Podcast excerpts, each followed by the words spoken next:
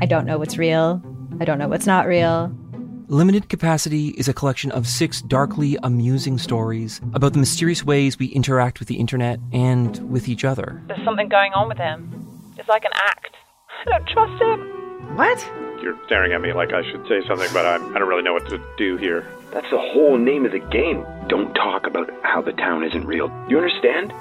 Limited Capacity, available now on CBC Listen or wherever you get your podcasts.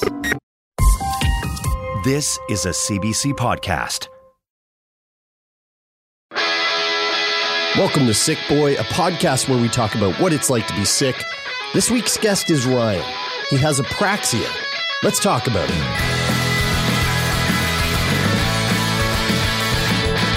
Um, I am hella excited for this recording for one big reason, which is we're about to learn about some shit that we've never heard of before. I don't know. I don't know a fucking thing about apraxia. Yeah. I know the first three lines of what Wikipedia says, and that's basically it.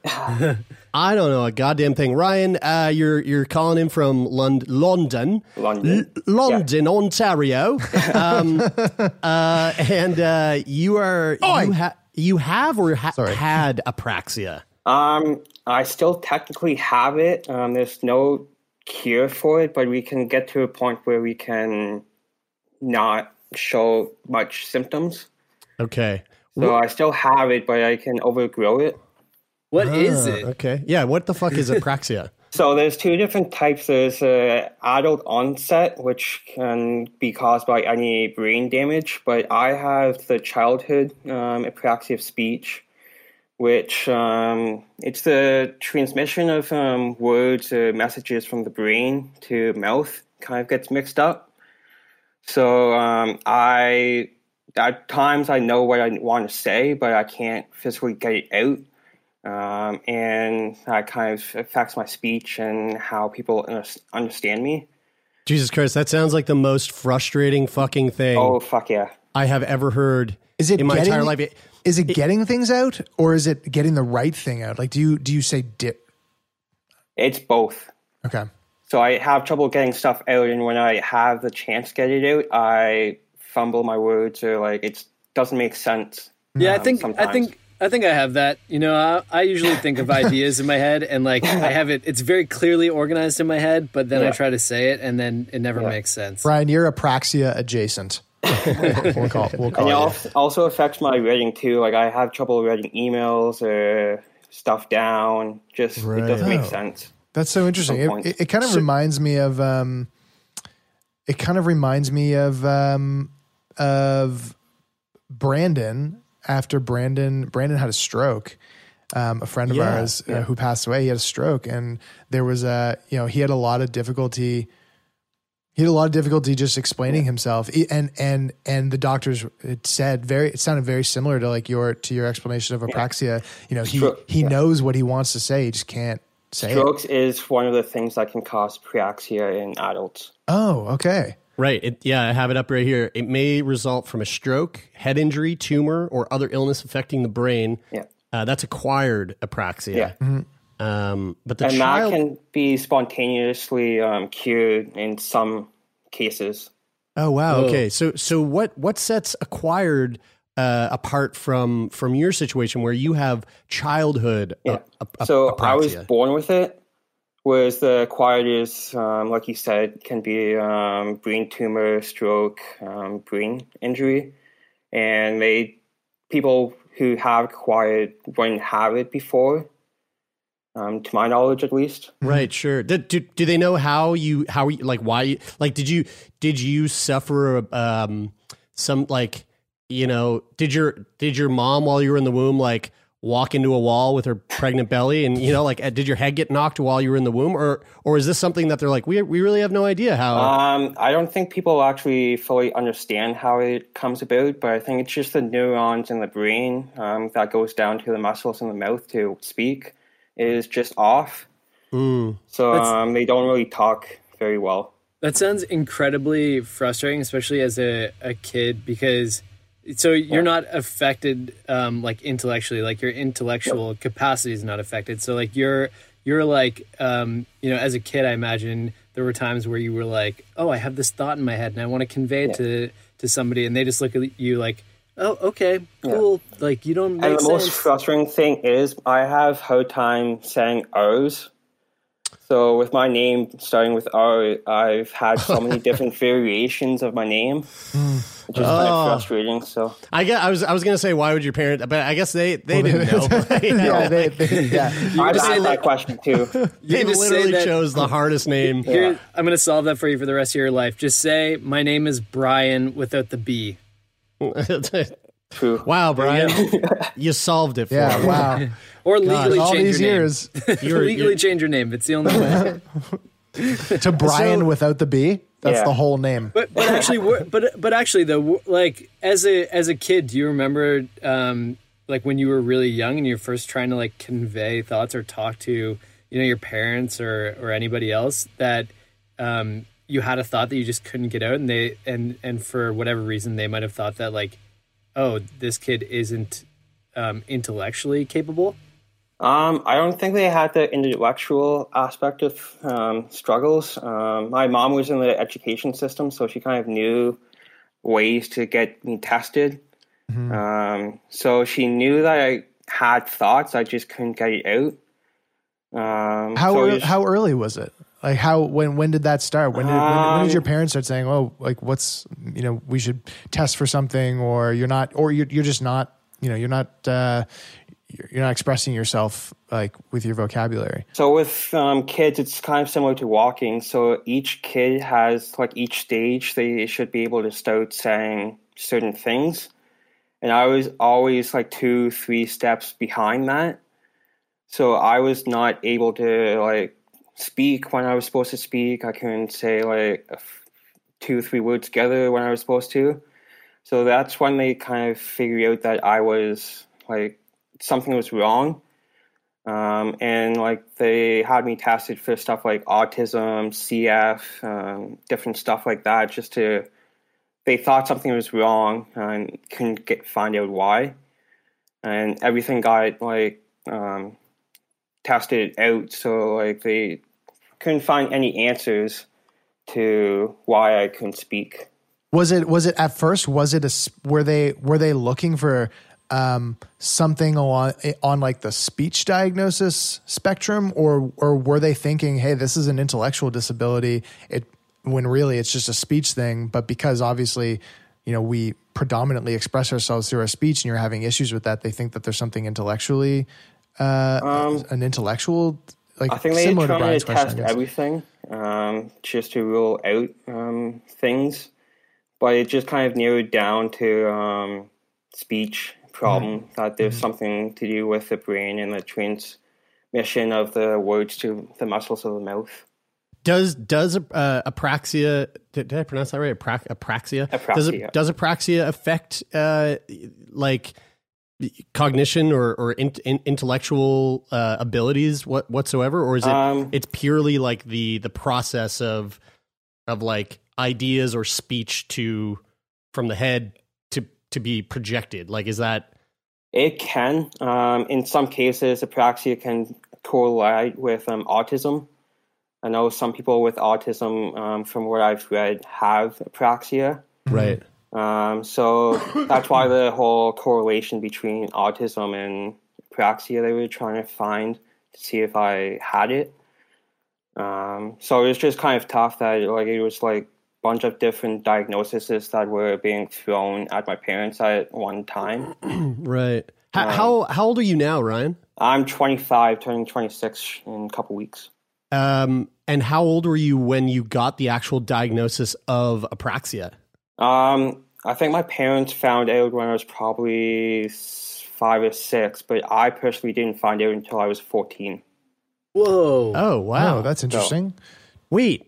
Okay, let's unpack that. So, so your parents knew, Yeah. but then, so how did you find out when you were fourteen?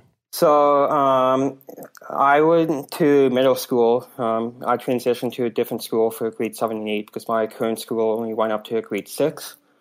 So um, for two years, I just felt like I was different. I didn't fit in. Um, I was bawling my eyes out like every couple of weeks just because like I didn't fit in. And it got to that point where my parents just decided that um, I had to find out just because I didn't know what was going on. I just I knew something was wrong, but like I didn't have something to go to put a word to it or diagnosis Mm. to it. Um, Oh so man, that's that that makes my heart just like it was tough so to much. find. It was tough to go through all that and not be able to know why Yeah. I'm feeling that way or why I can't get stuff out. Yeah, like I guess I, fuck that's so I've never really thought about how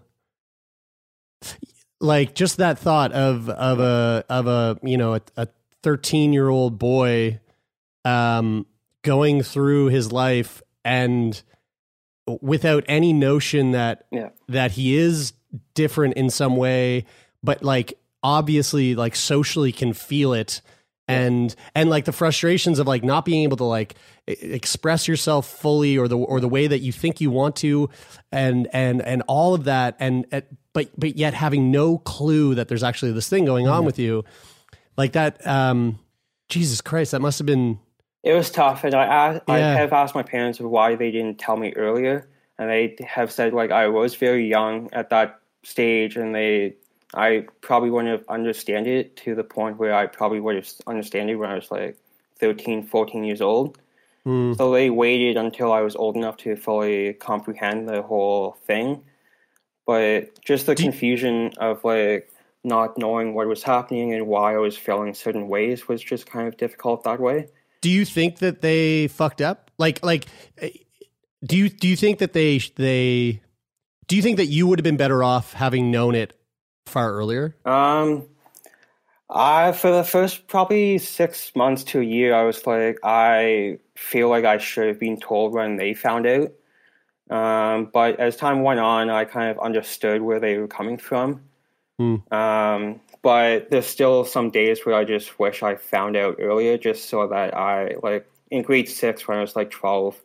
I wish I kind of found out so that I could figure out stuff um, before I went to the new school yeah and had a better understanding. But it all depends on the day. Um, Yeah, right. I because I I I feel I get I I get that to a degree. Yeah. Because I I had a very I had a sort of similar experience where where I did I wasn't I wasn't told that cystic fibrosis was a fatal disease. So I found out on my own yeah, when I was 10. And like where I sit with that now as a 32 year old man and where, and where I've sat with that pretty much since that day that I found out since I was 10, I, I look back at that moment and my parents didn't tell me. I found out on my own. yeah, I look back at that as like a major fuck up on the part of my parents. yeah, Now, granted, my parents were doing their best, and they and Yeah. and they didn't know. It's like you know, that I you know think about how old my parents were when I was when I was ten. They were younger than I am now. Yeah. I, I I don't even know how to fucking take care of my own dog right now. You know, like so yeah. so you know they they were just trying to figure it out, and I understand that.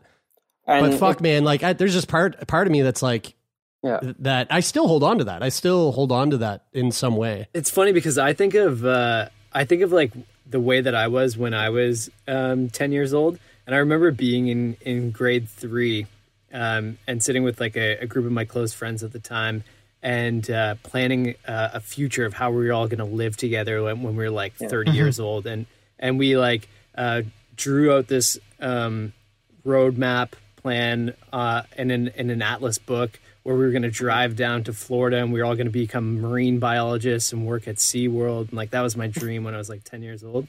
And I I think of like how I you know conceptualized that in my 10 year old brain and thought about what my future would be like when I was 30 years old. And I created this plan of what I thought would be like my ideal life at the time. Um, but I imagine that if I knew that I had, you know, cystic fibrosis, for example, or this um, illness or this thing that was going to change the way or influence my life in some way that I would be that I would live with forever, I I I just think it would be helpful to understand that and to have that as a piece of the puzzle um, that I'm putting together for my future. And I know that 10 year old kids are 10 year old kids, they're kids. but at the same time, you know, that's the time when you're forming the ideas of who you are and knowing that you have this thing that doesn't need to define you. But like Jared says, sometimes you know CF CF can define him on his own terms. If you just know that you you live with that that piece of you, then it's easier to bring that forward with you in your life. I don't I don't think there's a perfect timing to tell your kid that he can't he has trouble talking and put a name to it. Um, so my parents were probably doing the best just to find the Of right course. time to tell me. Mm-hmm. But there's always times where I'm like, I wish I knew earlier so I could like it Were might have helped me now um, to try and Hmm. figure out. In what I hindsight's wanna do. twenty twenty. Yeah. you can look back and, and say it would have been better to do this or that, but Yeah. you, like you said, you do the best uh, with with. and like I had an older brother who was like didn't have trouble talking. He was the extrovert. He always talked. Like it was the just the hard balance of like trying to like have a kid that has trouble talking and having another kid who has no trouble talking at all. So it's just like the whole balancing act. Were you going to Were you going to like speech therapy? Were you do? yeah. Were you? so I started speech therapy when in probably f- age five or six. So, so from that point until you found out, you're just going. I go to speech therapy because I have, you know, I, I just have some difficulty. I just have difficulties Yeah. formulating my words. It was really, it was really just when you until you were 12 that your parents were like, "Here's the name Yeah. for for what for what you're So dealing with." speech therapy is one of the therapies that help with apraxia, and they're pretty much the only ones who can diagnose it in people, I believe. Um, so they didn't really find out until like later on when I went to speech therapy and whatnot, and they were forced. Because back in the day, like they didn't start speech therapy, I don't think until grade three ish in schools. Um, so since my mom was in the school system, she kind of pushed towards more stuff for me to get diagnosed and get help and everything like that. Because I mean, it's Uh, really tough to find out. It's I mean, it's really tough until I mean, so grade three is what like nine years old, something like that. Nine, eight, ten, eight, eight, or, Yeah. eight or Yeah. nine. And I mean, it's I mean, it's pretty fucking tough to re, to Yeah. to see. I mean, I have a I have a nephew who's I have a nephew who is eight, and another nephew who is who is uh, four, and the one that's four, you know, he's he has he you know he has issues with a lot of with a, like pronouncing a lot of letters, Yeah. and and I'm always like, is that norm? Is that normal or is it not? I had, I have no idea. I mean, he's not my kid, so Yeah. I'm I'm not around him 24 seven. But it's like I'm always like, hey, I is that is that typical for a four year old or is it not? You know, where are they supposed to be at a certain point? And I it's always hard to because like it's always hard to differentiate the different kinds of speech um, issues that there are in the world. Um, so it's always like going back and forth between it could be this, it could be that. Like there's no clear cut black and white of speech diagnoses. So, so in terms of your your apraxia, Yeah. you you have the you have the issue where um, it's it's tough for it's sometimes tough for you to get the words out that you you are meaning to communicate. But on top of that, there's also the the the like is speech impediment the the Yeah. correct term there? So like So you said I always thought that I always just had a speech impediment. That's all that I had until 14. Right. Okay. And so the the speech impediment part of it is for you is mostly your R's. Are there, are there other parts of that that, um, like, uh, did in your in theater school we studied uh, in voice we would study accents and we would talk about the different shapes and ways that we would move within our own mouth to like to create an accent and and where where we would like place the resonance in our voice to like you know Yeah. to to achieve that and so like do, is that a sort of thing that you work through in speech therapy Yeah. So there's you the muscle memory of like pronouncing words and trying to repeat things. And then um, halfway through, they would go through back to the beginning and try work on their memory and try and pronounce that, those words or those sentences again. So I would have to um, go through like three or four times in a session just to form the muscle memory of words and sentences and things like that. do you do you have one word that you fucking hate like when you see it you're like god this fucking word Pretty much anything with O's. I, I imagine how Um, hard I imagine how hard it would be to be in speech therapy too with apraxia Yeah. and like say say they're like okay you're gonna say Roger Rabbit and you're like Yeah. She Oh. sells seashells That's a and they're like that's a no hard one. I was Roger just Rabbit say the and you're like seashell, cheese shells were always my worst nightmare with those rhyming words. right, right. but, but like was it ever hard is it hard for you to like you know when you go to say a word do you just mix it up and replace it with another word or is it just like hard to like actually um make the sound Um, I ca it's hard to make the sound, and I've kind of got used to like if I know I can't say a word just because it's difficult. Um, because long words for people with apraxia are really hard. Um, I always try and think of a synonym to replace it that uh, means the same thing, just to make it a little bit easier, so that people um, can understand me better. Um, so it's just like a lot of words, like long words, um, even words with lots of O's or difficult letters in them or sounds. I try and make synonyms towards it so I don't have to say them. So it's just I avoid words sometimes just to make it easier on myself. to kind of ad- address the the elephant in the room, I guess. Um, you know, before we had this conversation, we were Taylor and Jeremy and I were talking about apraxia, and we were like, I wonder if Ryan's going to be able to have a conversation. Like, Yeah. obviously, you're able to sit here and carry out this conversation for the last twenty minutes or so now. Um, is that something that you've like a skill to like have longer form conversations with people? Is that a skill that you've kind of had to learn over time? Yeah, I've and had to learn over progressively getting better. Um, I've had to learn a lot, and like I've had like lots of breakdowns, and when I was younger, just because I couldn't talk for long periods of time, and I always gave like short answers and whatnot. Um, so it's a skill that I had to learn and um, progress. Um, school kind of helped with that too, with the presentations. I was pretty much forced to like talk in front of like um, 20, 30 kids for like 10, 15, 20 minutes. So it, I had to adapt to the world because you can't really live without being able to talk um, efficiently.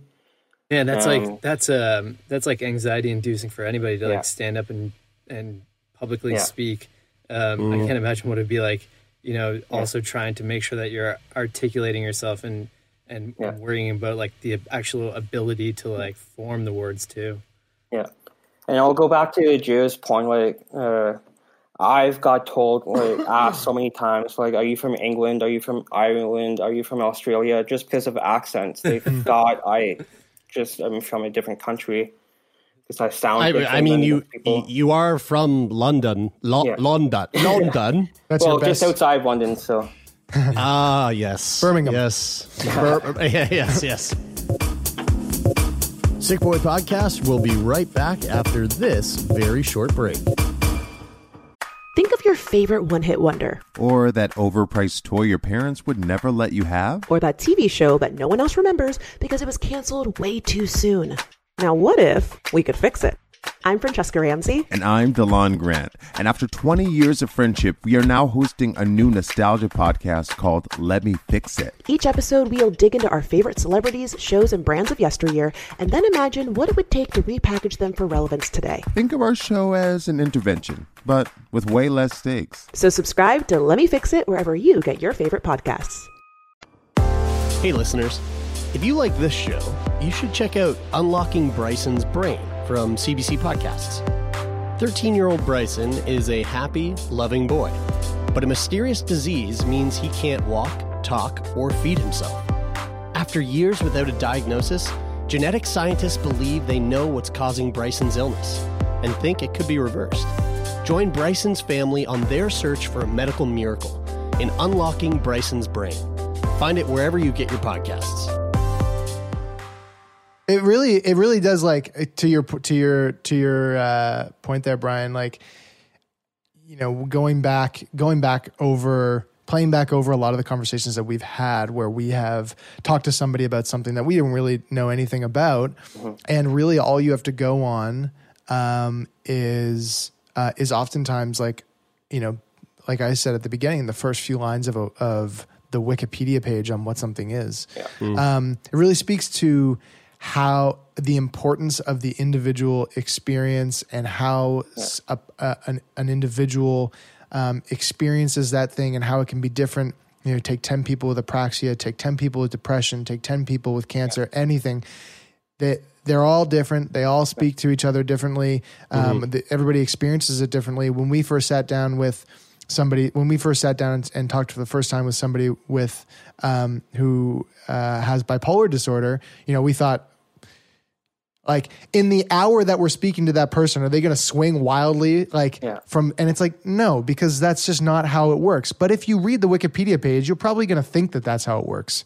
Yeah. And it's like when I read, when I read the Wikipedia page, it gives you such a narrow, it gives you such a narrow view of what apraxia could be. It makes it seem like we're going to sit down with you and we're going to say, Hey, Ryan, how's it going? And you're going to go, you know, Wednesday, May, uh, houses, and we're gonna go. Okay, so And we're gonna go. This is really bad for a podcast. yeah, yeah, and we're gonna go. Holy shit! How are we supposed to have this conversation? And then you sit down and you you you know you immediately realize, you know, this is something that is completely different from what from what the from what the definition of the condition would lead you to believe. And the individual is so it, the individual experience is of the utmost importance. Although having said that, Tay, uh, Ryan, I am curious, like how how how uh, have you had moments in in your life where where your apraxia has like has come out th- that intensely, where you're trying to like say a sentence and just just like random jargon comes out of your face? Um, not recently. Um, it hasn't done that to that extent. Um, probably for several years now. Um, I've learned to adapt pretty fast. Just if I know, like within a couple seconds, if I know I can't speak a sentence or parts of a sentence, I'll just figure out a way to change like the way I say it. Interesting. yeah. We do you guys remember when we had that conversation with um uh with a guest who had um who had a really really intense stutter? Yeah.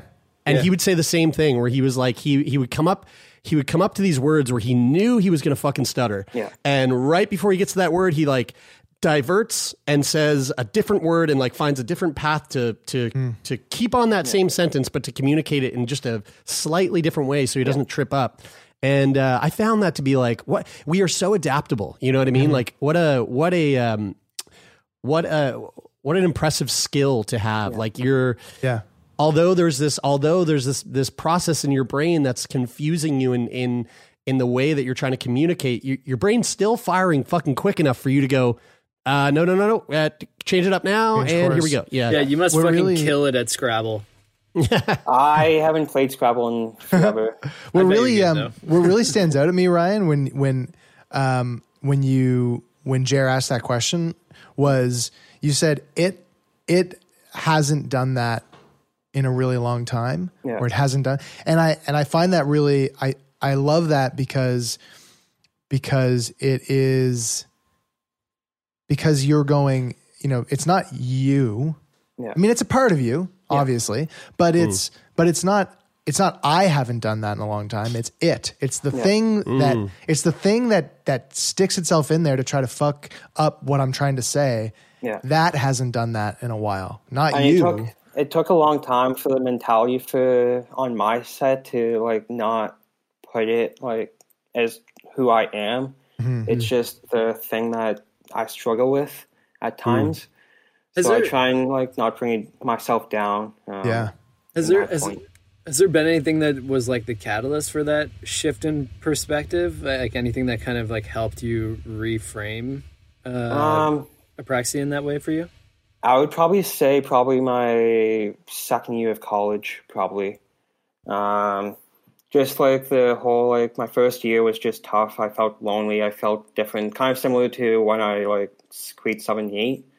Um, I was confused, and then my I had a good support system around me um, that was there always for help. Like my parents, my brother was always there. My aunt and uncle were always there to help, and like they always stopped in um, on the way home or stuff to just see how I was doing and help me study if I was struggling, like just other aspects. So like it took probably a couple years for my the switch to switch finally and kind of change my mentality. But it was a long road just to switch it because if you're in the same mentality for a long period of time, it's kind of hard to switch. Mm. What did you um what did you study and and how on the on your academic side, I mean especially especially going into um especially going like with high school and with um university where you're required to give more presentations and speak publicly more often. How did that what did you study and how did your apraxia affect your Um, so I study HIM, um, which is Health Information Management, um, at,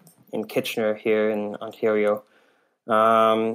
We it all depends on what um, area that you um, gear towards, but um, the job I'm doing now, um, I don't have to give much presentations or whatnot, but I still have to analyze um, patient records and um, dissect um, stuff in there. So it can get get pretty um, intimidating and um, confusing at times because like doctors don't really say the same thing um, every time. It's just the changing up of everything, but they may seem to say the same thing. Um, so it's just difficult that way, just to dissect um, everything that's in the healthcare system because, Mm. as you guys probably know, it's a complex system to Mm. Yeah, very much so. um, go. So some days are more of a struggle than others, um, depending on what kind of um, thing that you get on your desk that day. Um, I, I, I, I'm, I'm hoping to take it back a little bit to to this moment where you where you ended up finding out that like you actually have a, a, apraxia. Um, you know, it- get, receiving that diagnosis obviously was uh, was a challenge because there's all the confusion surrounding like you know how how you've gone this far without knowing this thing and and now all of a sudden you know it and and how does that like alter you but um what what was that shift like after you found out what did it did it start to make things easier in terms of like your social life um, or or what was that process like It was pretty difficult for the next few months just to understand stuff because I was just going into high school the next September. So it was like the whole summer was just a bit of confusing um, time for me just to understand and process everything and to better understand why I was going through these things and um, how I would approach the next school year and like how like making friends in high school is going to be different because there's lots of elementaries and middle schools coming together, um, and I wouldn't know half the grade nine population. So it's just kind of confusing and tough process just to understand how to go forward. Um, yeah, it was just difficult that way. Um, And when when you when you started to have that shift in in second year university, um, where you know things seemed to start to open up and get a little easier, what was the what? How did that come to be?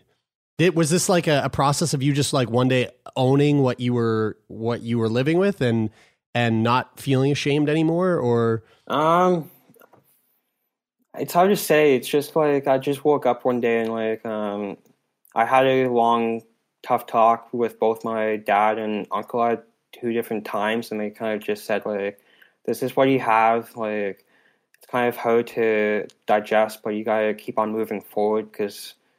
Kind of have to stop thinking negatively about it and start thinking positively, and then stuff will just um, start falling into place.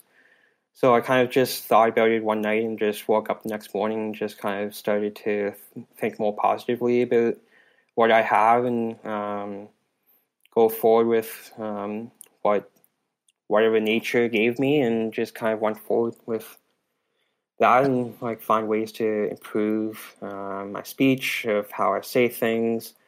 Um, and recently, like I've never really had much problem saying my name anymore to people. Like most people understand now what it, I'm saying my name is. Um, so it's just a lot easier now with a positive mindset. But I still have tough days where like I start to think negatively, and then my girlfriend Right. kind of snaps at me, kind of, and just kind of says to think more positively about myself, and then I kind of go back to being positive. Did did you guys did you guys ever see the uh, the video of the of the lady in Hawaii who who had had problems with getting her her name on her on her on her legal like on her ID? Um, here, check this out. For the past 20 years, Janice Lokelani Ke'ihana Iku Kawakahi Hulihe e Kahona Ele has had to carry two IDs.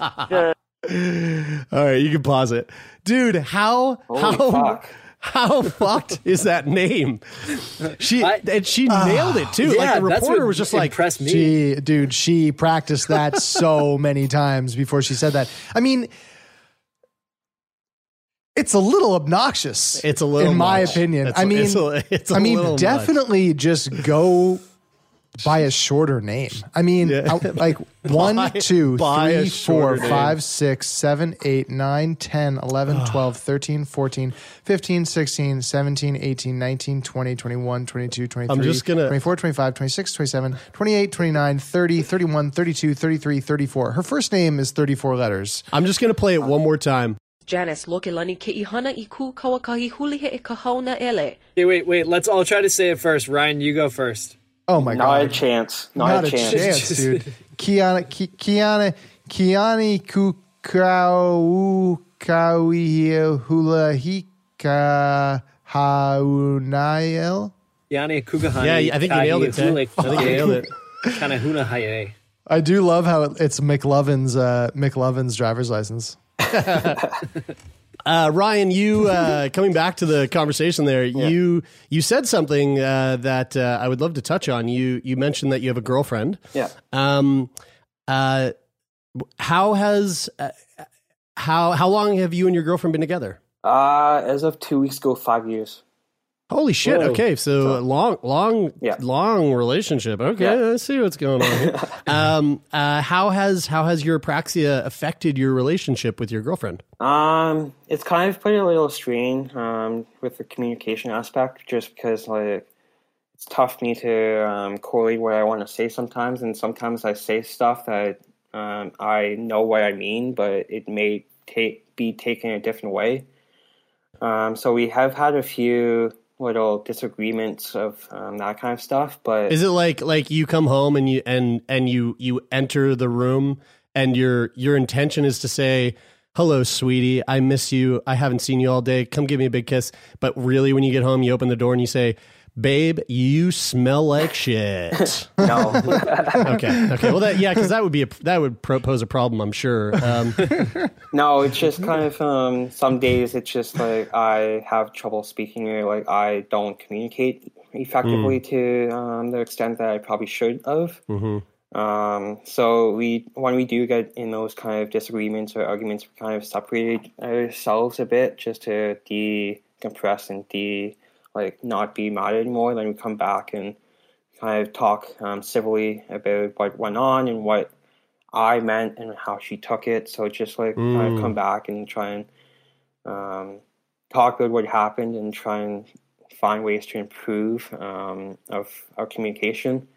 Um, That sounds like a really healthy way of going about it. Is that is that something that you've you've learned to implement on your own, or is or is this even is this even a tactic that you've been taught through uh, through therapy or through through your own life to to like Dr. Um, Phil. Dr. Phil. I stuff. do. Wa- I have watched Dr. Phil, but um, my girlfriend's in like a child and youth worker program, and she just graduated. So Hmm. she was taught how to um, have those kind of um, conversations and ways to deal with um, kids with um, speech and like um, autism and different things. So she kind of used that to um, help us with the communication a bit. Um, How did you guys meet? Tinder. Hey, nice. So- the old the old swiping That's so while you interesting. poop. I mean, Dick, that's did my, you- That's I've I've done that. Did you know anything about her her like her background and how it would be something useful like that that would complement your relationship Um, because Yeah, did it say did it say in her Tinder bio like? I mean, it uh, probably I- did. Great, I- great with No. great with her praxia. I mean, I, like, I know it probably sounds doesn't, hot." but it just is weird. It, it it always strikes me as weird and strange, isn't there? Because it's always very, it's always fascinating how it seems like a lot of the people we talk to, um, they they end up in relationships with people who who really complement what I mean. I guess that makes sense too because you're not going to end up with somebody who doesn't who you know who Hopefully fu- your who's who's just like I don't understand you. Fuck, you know. Um, I just kind of Well- hit the pot of gold with her just because like it, she has like worked with me um, to improve myself, and she kind of found ways that will help me understand better. Um, she kind of, yeah, I know some people it's kind of they take the wrong approach with me and just doesn't sit well, but she took the right approach and figured out who I was, and she figured out like understands me better um, to the point where she knows, okay, in this situation, I'll take this approach, and in that situation, I'll take a different approach, Mhm. just to see if that will help um, me understand better of how it made her feel or other things, um, just to improve that kind of stuff. I- like it's like when you're young like when you're younger you know just thinking about like relationships in general and when you're younger and you like your your idea or your criteria for a relationship is just so much different Oh, when yeah. you're when you're Yeah. younger and then Yeah. and then when you're older it's like those are the things that really actually matter you know like how how you communicate and the and the way that the way that you as two puzzle pieces fit together in in like many different ways Yeah. um you know like the, like that that her background f- play it, it fits so well with fits so well with something that has been a huge part of your life Yeah. uh, f- oh, for always and like when we were talking um uh last week and uh, we were talking to a young woman with Crohn's, and she ended up dating a guy who was in med school in, and then he ended up going into GI medicine, which I was like, right, of course, of course, that's how that worked out, and those those like those two biggest parts of their lives Yeah. fit together so well. It's just Yeah. it's fascinating. It is, yeah. My fucking sorry guys, my dog's just like he's just being such a What's up, prick right now. baby? Hey, shut it. Shut up, bud. Uh, I can't. If it helps, if it helps, Jared, I can't hear him at all. Yeah. Uh, no, I know, but he, so what he's doing, he's going, he's doing this, he's going, and he's about to fucking let He's a bark about to let a big bark Uh, out? Yeah, he's about to let a big one, a bork, a big old bork. um, Ryan, you know, this is uh, it, it's it's been really interesting to hear you hear you um, explain to us the the entire process uh, that you've been going through, and, and obviously, like you know, the, do you- do you still do you still go to speech therapy? Like, are you still? Um, I haven't been to speech therapy since probably grade six or seven ish.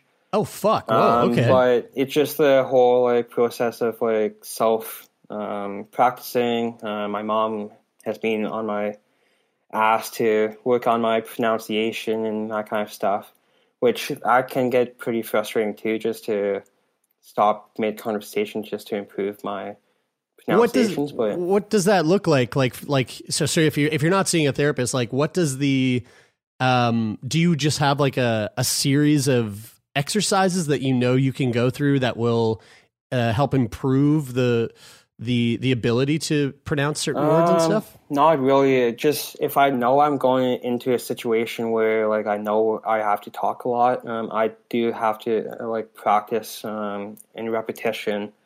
Um, a big thing for me is repetition, just to go over and over and over what I'm gonna say. Um, that's helped me and replace uh, speech therapy. Did you practice for this at all? Uh, not I. Last weekend when I found out that I was going to be on the podcast, I kind of typed up some stuff just to um, figure out what I'm going to talk about and what anticipate some questions that might be asked. Um, but Do you find that you nothing use that, or do, or does it, or is it, or is it just the, or is it just the preparation itself that helps? 'Cause Um, I, I often find that for it's me. probably the preparation that helps. Um, I don't really look at my notes for like stuff like that, like at least like two, three hours before, or even some days a couple days before, just to um, not get nervous at all. Yeah. Do you do you find Ryan that uh, that practicing does make a difference? That it actually does have Yeah. an impact? Because Because I, I, I have noticed that if I don't do the practice, I don't do very well. But when I do practice, like I have noticed a big significant improvement Yeah. of my conversation skills. I like that's definitely one of one of the things that I'm um, probably most self conscious about about myself is that I I have like a, a little bit of uh, a lisp, and um, I know it's not super noticeable, and um, but I I went to I was in like a, a speech therapy thing in school when I was in grade three, and I've I've just always been kind of hyper aware of it. And I know that if I don't drink enough water or if, if my mouth starts to get dry, then it, it really um, exacerbates like the Yeah. or emphasizes the sounds of it. Yeah. Um, and when I'm when if we're going to give a keynote talk or something, I definitely get self conscious about that, and I want to be practicing out loud because I help. I find it helps warm up my my mouth and my yeah. voice for making those sounds. But but the other thing, the reason why I asked is if practice actually does make a difference is because you know in my head I've kind of thought like you know I've I've spoken like this for 30 years of my life um or just under that. And and like how hard would it be for me to retrain my brain? Like how often would I have to be practicing to actually Yeah. hear a noticeable difference in the way that I'm talking? Like is it worth it for me to like even do that? Would it actually have Yeah. an effect I know when I practice, like I know there's a few words that like I know I'm gonna have trouble with, so I like slowly pronounce those words. Um, and throughout the practice and repetition, um, thing with speech therapy that I always found difficult was they always took me out of class when we there was like a fun activity or something fun going on in class that would probably help me to learn the um, information.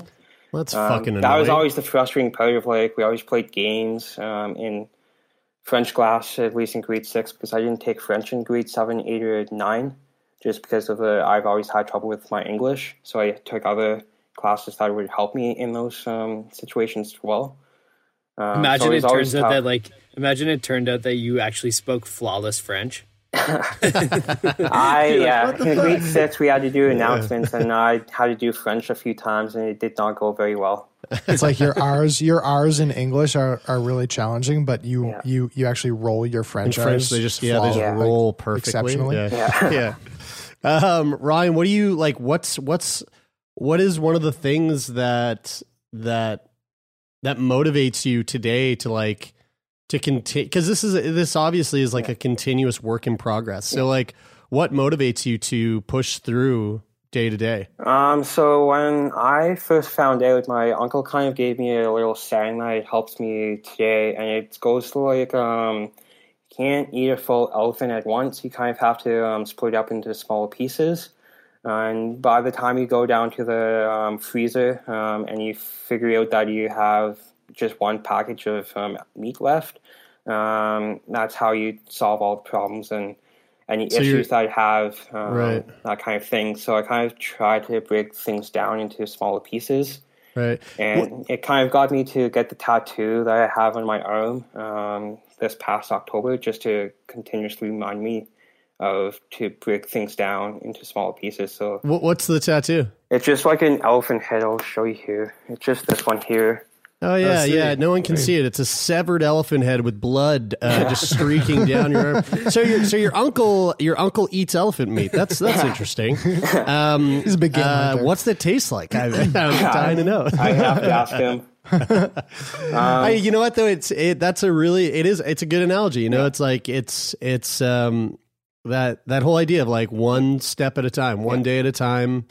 You know, it's it's like a slow, slow, consistent practice. And sometimes Um, I do forget about that saying a few times, but whoever's with me, whether it's my girlfriend or my uncle or family, other family, they kind of remind me of that saying and just say like, think of the elephant, and then that kind of Mm. snaps me snaps me back into thinking more positively. So it's always tough. Like I know a lot of other diagnoses are tough too, but it's always you got to be in a positive mindset and positive thinking to for sure. Yeah. keep on going and keep on fighting and continually to improve yourself. Ryan, um, uh, I'm going to ask you a question that we ask most of our guests. Um, what what would you say is the biggest thing that your apraxia has taken away from you? Um, I would probably say self confidence um, is the key one. Um, I like struggle with confidence just because I know I struggle with some my communication. Communication is key in pretty much any job that you apply to, any parts of life.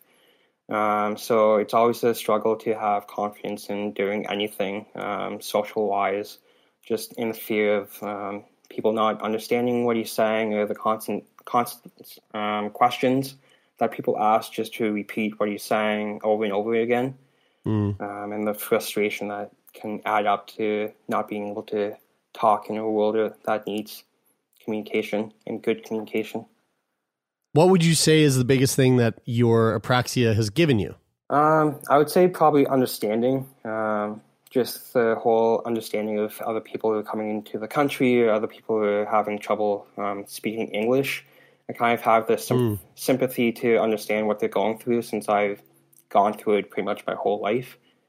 Um, I know some people get frustrated with people who don't speak English or come here and don't speak an ounce of English, um, whereas I kind of understand where they're coming from because I know English is kind of a difficult language to learn, to speak, um, just because there's so many different meanings for certain words or like the phrases don't sometimes make sense.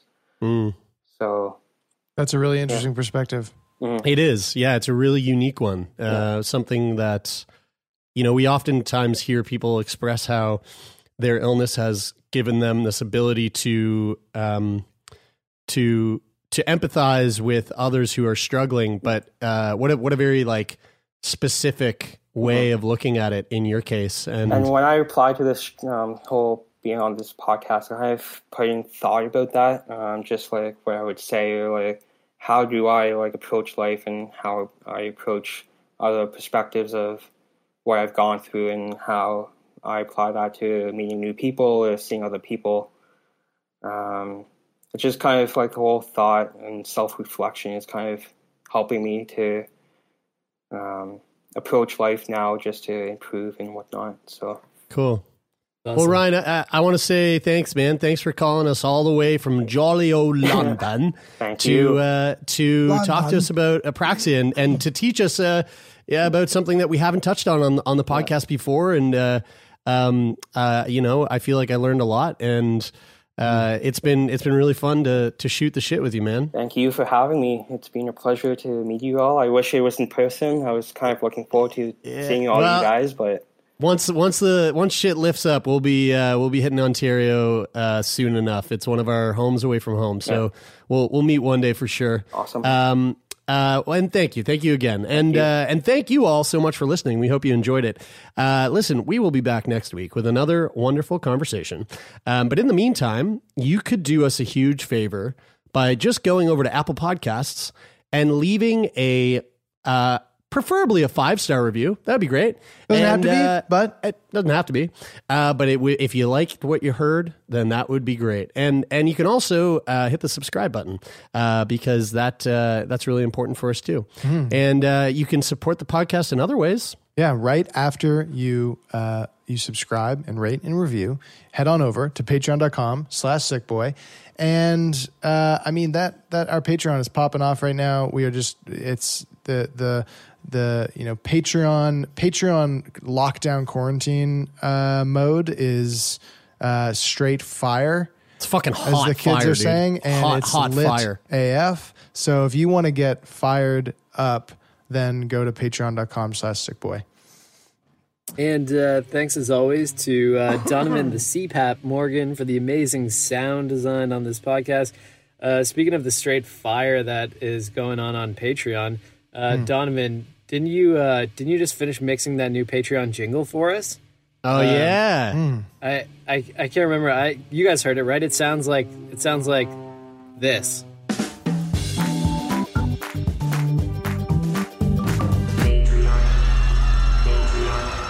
I like the flames. I like the flaming, the, the, the, shooting flame sound. Yeah, and I Literally like straight I like. I really enjoyed the uh, the, the the the screams of terror as the flames were closing in. That I, was really I really enjoyed intense. the 808 that was hitting underneath all of that. So uh, yeah, it really yeah, that's encapsulates great. what it's like to be a patron of Sick Boy. Mhm, Yeah, just t- just full of terror and hot beats. Um, well, that is it for this week. I'm Brian. I'm Taylor. I'm Jeremie, I'm Ryan. and this is Sick Boy.